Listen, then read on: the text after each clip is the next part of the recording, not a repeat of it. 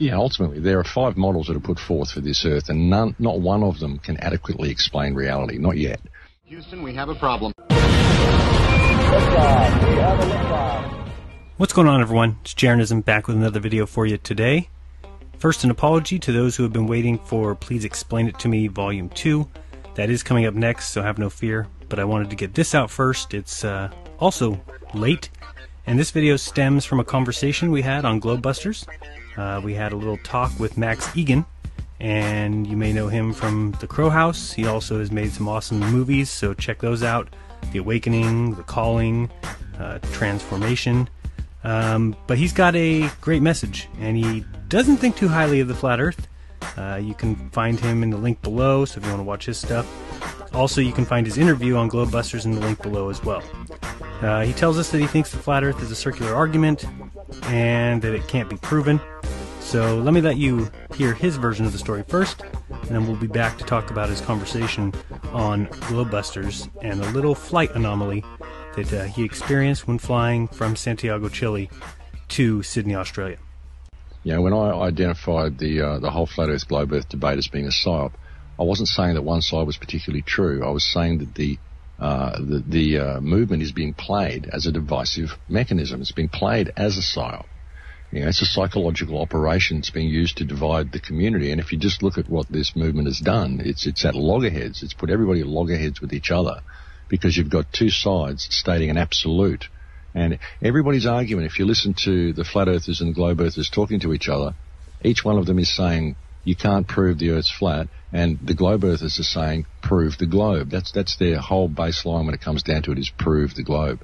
Yeah, ultimately, there are five models that are put forth for this Earth, and none, not one of them can adequately explain reality. Not yet. You know, the, the jury's still out as far as I'm concerned. And I get accused of um, being. Like, people put out videos saying Max Igan lying shill for the ball Earth because I don't agree that the Earth is flat because I, I'm not able to take a position because, as far as I'm concerned, the jury's still out on all the models. There isn't one model, like I said, that explains reality adequately and no model that answers all, all of the things that are here. So why am I expected to take a position and why am I accused of having a position simply because I won't take on someone else's belief system. You know what I'm saying? So you, you get involved actually, in this circular paradoxical argument. It's an argument that's completely paradoxical, and and you can't ever win the argument. No one can win from either side because each side is demanding absolutes when there are no absolutes. So he sees it as a psyop. He says it's a paradoxical argument. But he also noticed something very interesting on his recent flight from Santiago, Chile to Sydney, Australia. First off, he did show us that the flight exists, so we thank him for that. And second, he showed us a rather interesting anomaly that perhaps is a significant detail in the entire globe versus flat debate. So let's uh, pick up the conversation that was on Globebusters and see what he's got to say and what his video shows. Actually, share something else with you regarding that flight which I found unusual, which I'm sure you will get something of interest from. And I don't know what it means, but this is what happened. Someone said to me, make sure you take your compass next time. So I did. I took a compass with me. I have a very good uh, compass. I could turn my camera on and show it to you if you want. I could actually show you the video of this, of this little particular section of the flight if you want it. And um, well, I was about five, five, maybe more, five, six, six, seven hours, eight, eight, I don't know, a fair, fair bit in the flight. I've been asleep for about five hours and I woke up and I'm quite groggy. Uh, it was daylight all the way back, flying all the way back from South America. It was daylight. Um, if you look at the map, you take a southwestern route, then you go west, and you take a northwestern route as you come back up to Sydney from when you cross over near, just before you get to New Zealand. You sort of start going north again, northwest. So, um, so as we look at the great circle route that you would take going from uh, Chile, Santiago, Chile, across the Pacific Ocean all the way to Sydney, Australia. You would take this route, which is uh, exactly as he said. You would start out first going uh, south or southwest, and then you would take a little portion of it going west, and then you would go northwest. So that would be the lineup. I was looking at their compass, and their compass at one particular point was reading northwest, and my compass was reading west southwest. And my compass stayed reading west southwest for the entire journey. Well, the entire journey that I was awake, anyway. So, just to kind of show what he was saying, he said every time he checked his compass, he was getting a southwest reading, which a flat Earth would show. And on the on-screen video display on the back seat of the uh, seat in front of him uh, was showing a northwest as the globe would show.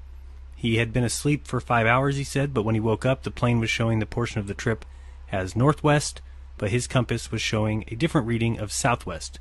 He also claimed that uh, his compass remained in the southwest position for the entire remainder of his flight, and then he went home and checked uh, the compass against many others, a digital compass and another compass, and said his compass was working fine. So we'll listen to the rest of this and watch the video of him showing us exactly what anomaly he found but I was asleep for five hours during the journey. But every time I checked my compass, it was pointing south southwest, and I find that a bit strange that I would be flying south southwest all the way from Santiago to Sydney. It didn't really make a lot of sense to me. So that's a that's a weird thing. Whether there's some weird electromagnetic interference in the plane that's causing my compass to do weird things, I don't know. I don't know. But I took the well, compass. Really I took I mean, look at the, the, I took a little video of the compass on the screen and I compared it with my compass sitting on the table pointing directly straight ahead to the nose of the plane and I was getting a different reading. So that's something that may interest you. Well, that's amazing, Max. I mean, if you look at the Gleason's map, if you were traveling, you would be going west southwest the entire way. So, I mean, those are the kind of things that are important because they are not possible on a globe. And so these are the kind of things when you say it's not provable, you just kind of proved it. That something is wrong. No, I, didn't prove, I didn't prove anything. What I offered you was uh, an interesting piece of information. Right. should be put My, okay. Right. which which we'll, we will add to our preponderance of evidence, and that's beautiful, and we appreciate that. I can actually play, and for people out there that are saying, "What are you saying this for, Max?" Would you like? Can you turn my screen on? Would you like me to share that particular video with you? I would love it. The next two or three minutes of this video were us trying to get Max to share his screen. So again, if you want to see the entire interview and uh, this three minutes of downtime, you can click the link below. Otherwise, we're fast forwarding to when he finally got his video showing for everyone in the Hangout. So here you go. Play the video now. Tell me if you can see this, okay?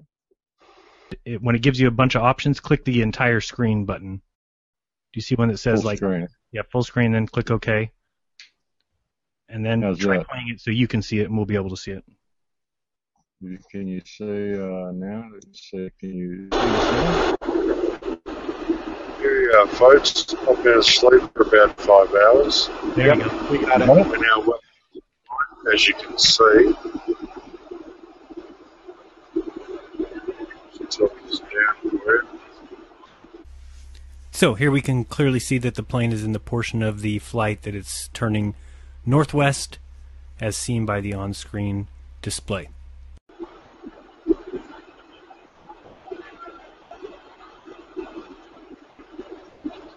way. As you can see, it's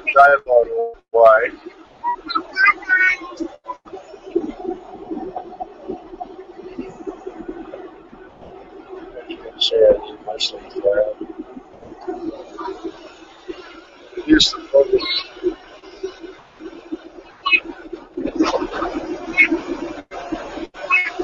That's the reading So as we can see here, as he said in the radar or on the on-screen display,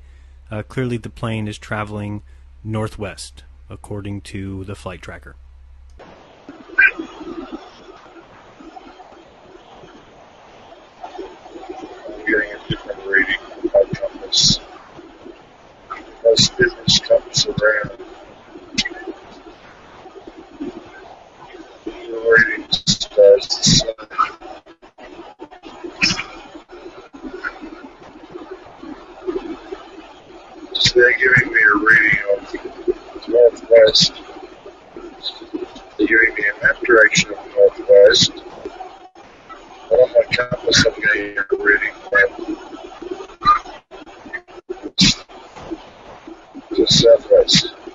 So as you can see, the compass is clearly showing southwest or west-southwest, and the on-screen display is showing it is going northwest.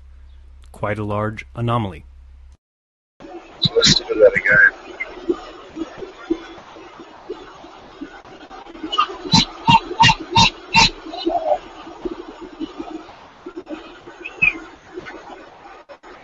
That kid must have been fun for 11 hours.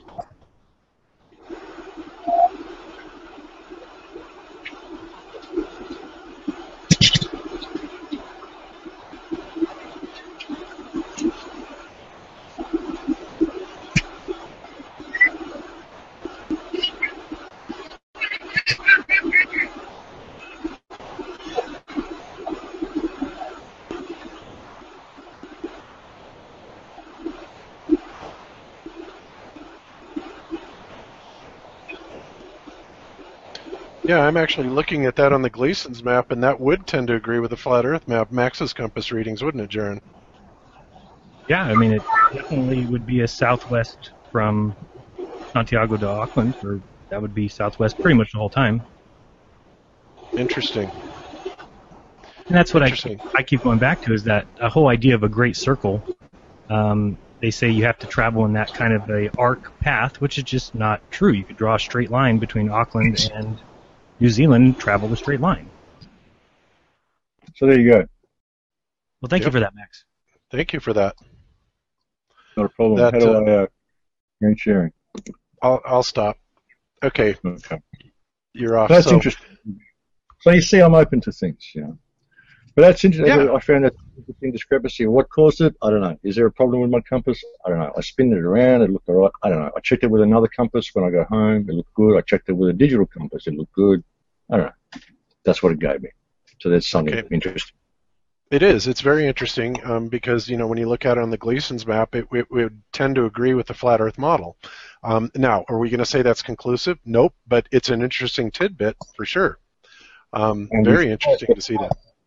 The flight from Sydney to Santiago is 11.5 hours. The flight back is around about 14.5 because you're accounting for headwind. So, as you can see, something is clearly weird about that particular flight, which seems to show northwest as the intended path of the flight, yet uh, Max clearly showed, uh, at least that portion of the flight was showing southwest on his compass, and he claims that it showed southwest the entire time he was awake. Uh, let me show you a flat earth map so you can get an idea of why that's a big deal. Now, as you heard Bob say, uh, this is not necessarily proof, it's just something uh, that's very interesting and worth mentioning. Now, let me look at the flight as it would take place here on the Gleason's map. Now, again, uh, none of us are claiming that this Gleason's map is exactly correct. We're not claiming that the uh, sizes of the continents are correct or the distances between them. It's just something to give us an idea if we're looking at a flat Earth kind of model. Uh, you can see the black line being the flight's path if it were on a flat Earth. And if you look at the lines that have the green on them, uh, those are lines where the plane would be flying northwest. Line with the purple would be flying about west, and then all the yellow lines would be flying southwest. So the interesting thing there is when Max said that the second half of his trip, the entire time he was awake, his compass was showing southwest, that would make sense with all the yellow lines as you see.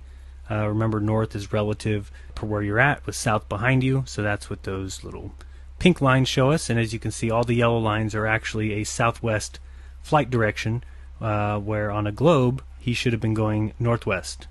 And that's the anomaly that he found.